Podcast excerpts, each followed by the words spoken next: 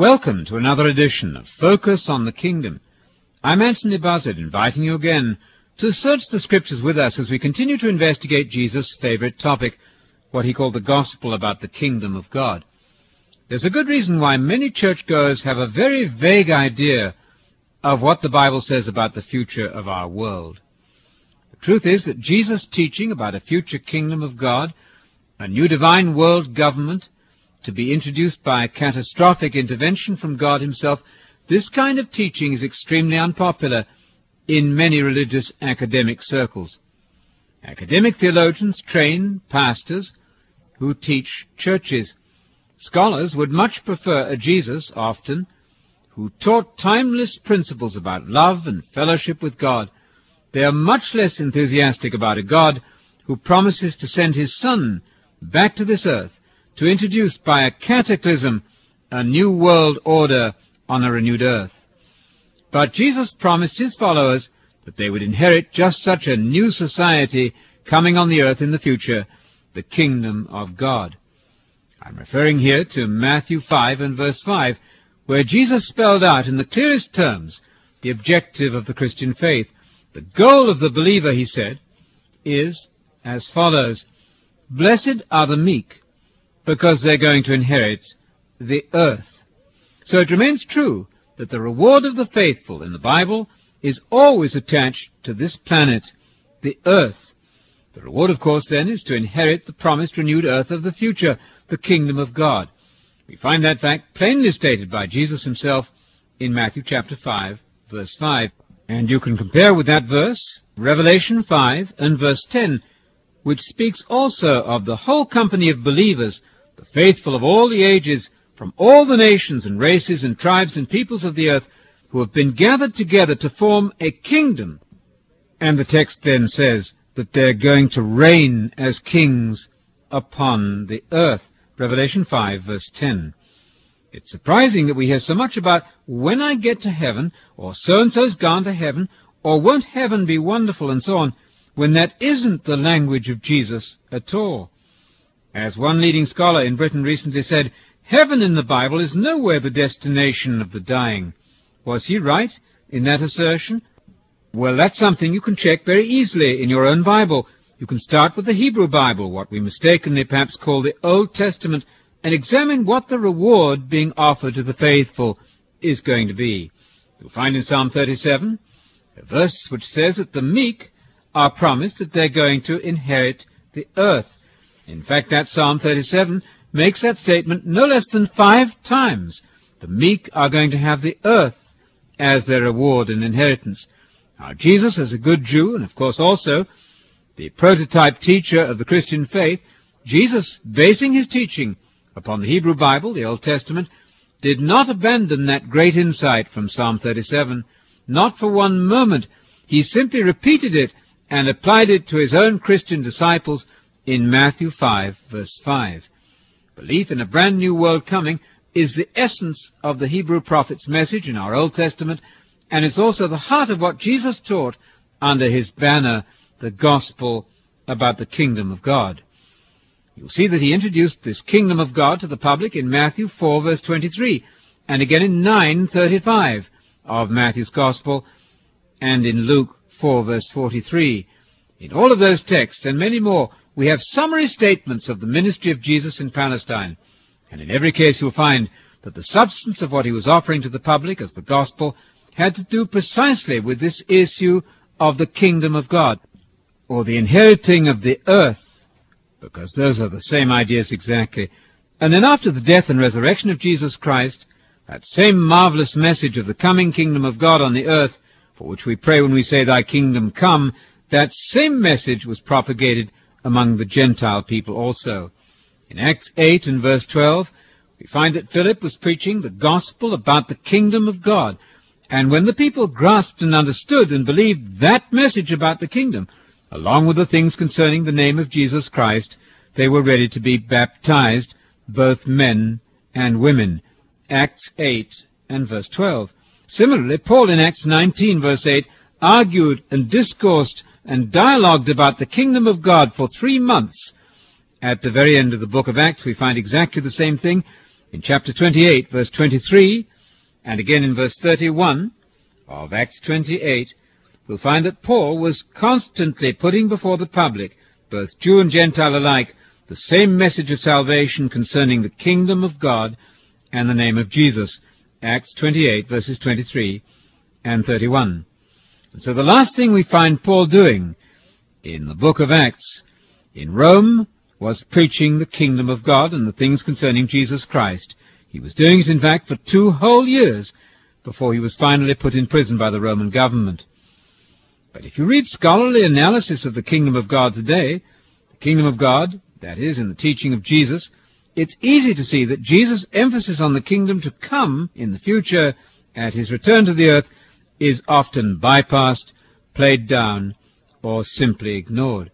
Some scholars, finding this information about a future apocalyptic kingdom, that's to say, a kingdom that comes by divine intervention, divine judgment, finding that to be uncongenial, not something they think we can believe today, they argue that the disciples had a misunderstanding of Jesus' own teaching.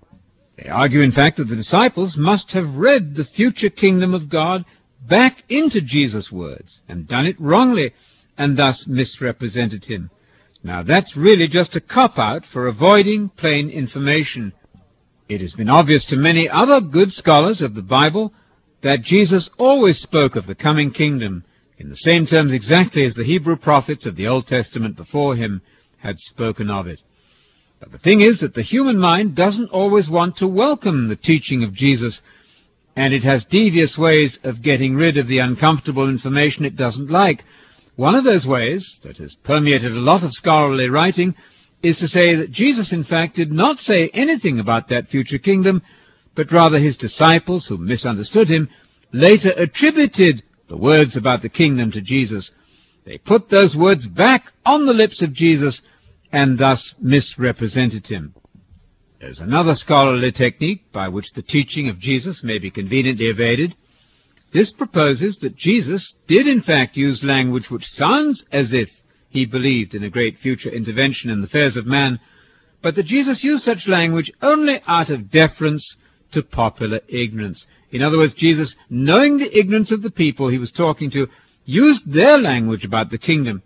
It sounded as though he believed it himself, but in fact he didn't. These people argue that Jesus accommodated his language to the poor education of the people with whom he was dealing. Jesus, in other words, under that theory, really meant something quite different from what he appears to say. And what he meant to say, these scholars would argue, is what we all anyway wish he had meant, a kingdom in the heart now, and a gentle fellowship with God now. But those scholars are not keen to have a Jesus who spoke about a great judgment coming to the earth when God in the future sends his Son back and in a cataclysmic event establishes the kingdom of God on the renewed earth. But that was indeed the heart of Jesus' gospel of the kingdom and also the heart of John the Baptist's message before him. Theology, we suggest, has some serious, unfinished business to do. It really ought to come to terms courageously and candidly and honestly with the teaching of the historical Messiah, Jesus. The fact is that the Christian gospel, as Jesus preached it, does announce a coming catastrophic intervention by God, which is going to put an end to all injustice and human mismanagement of our planet. And I think most of us would agree that there's a fair bit of mismanagement and iniquity and unfairness in the world as it exists now. Jesus spoke always about the kingdom of God, as did Paul, who was Jesus' accredited representative. It's fascinating to me to observe how minutely Paul followed his Lord in this matter of speaking of the kingdom as the gospel. In Luke 9 verse 11 we read that Jesus welcomed the people and began speaking to them about the kingdom of God. And Paul in the last chapter of the book of Acts, chapter 28, verses 30 and 31, also welcomed all who came to see him and preached the gospel about the kingdom of God. Now that's very remarkable. Both Jesus and Paul typically welcomed their audiences and immediately broached the subject of the kingdom of God.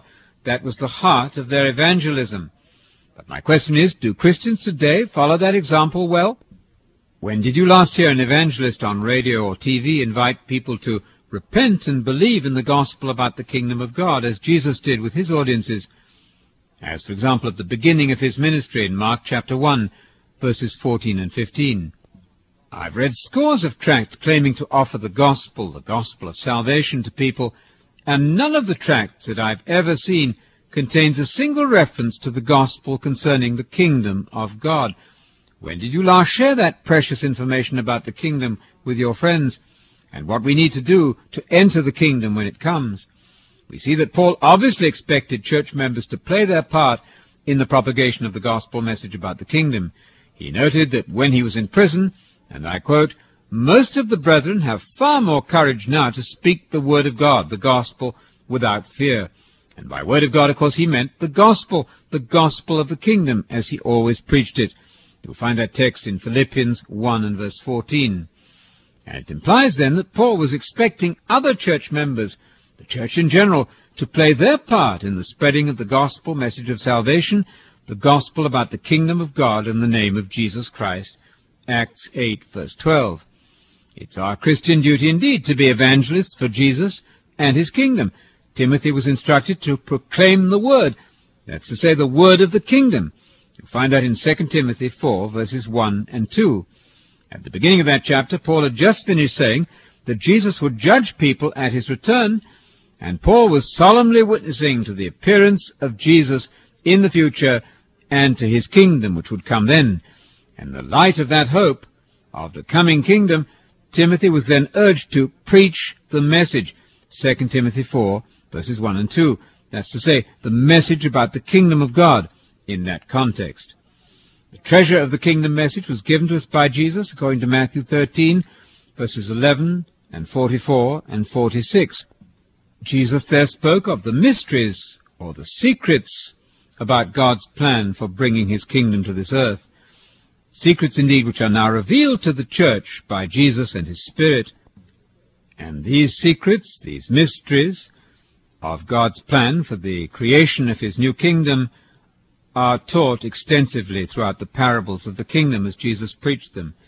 In verses 44 and 46 of that same chapter, Matthew 13, Jesus spoke of the treasure of the kingdom message and of the pearl of great price, which is an understanding of God's kingdom plan.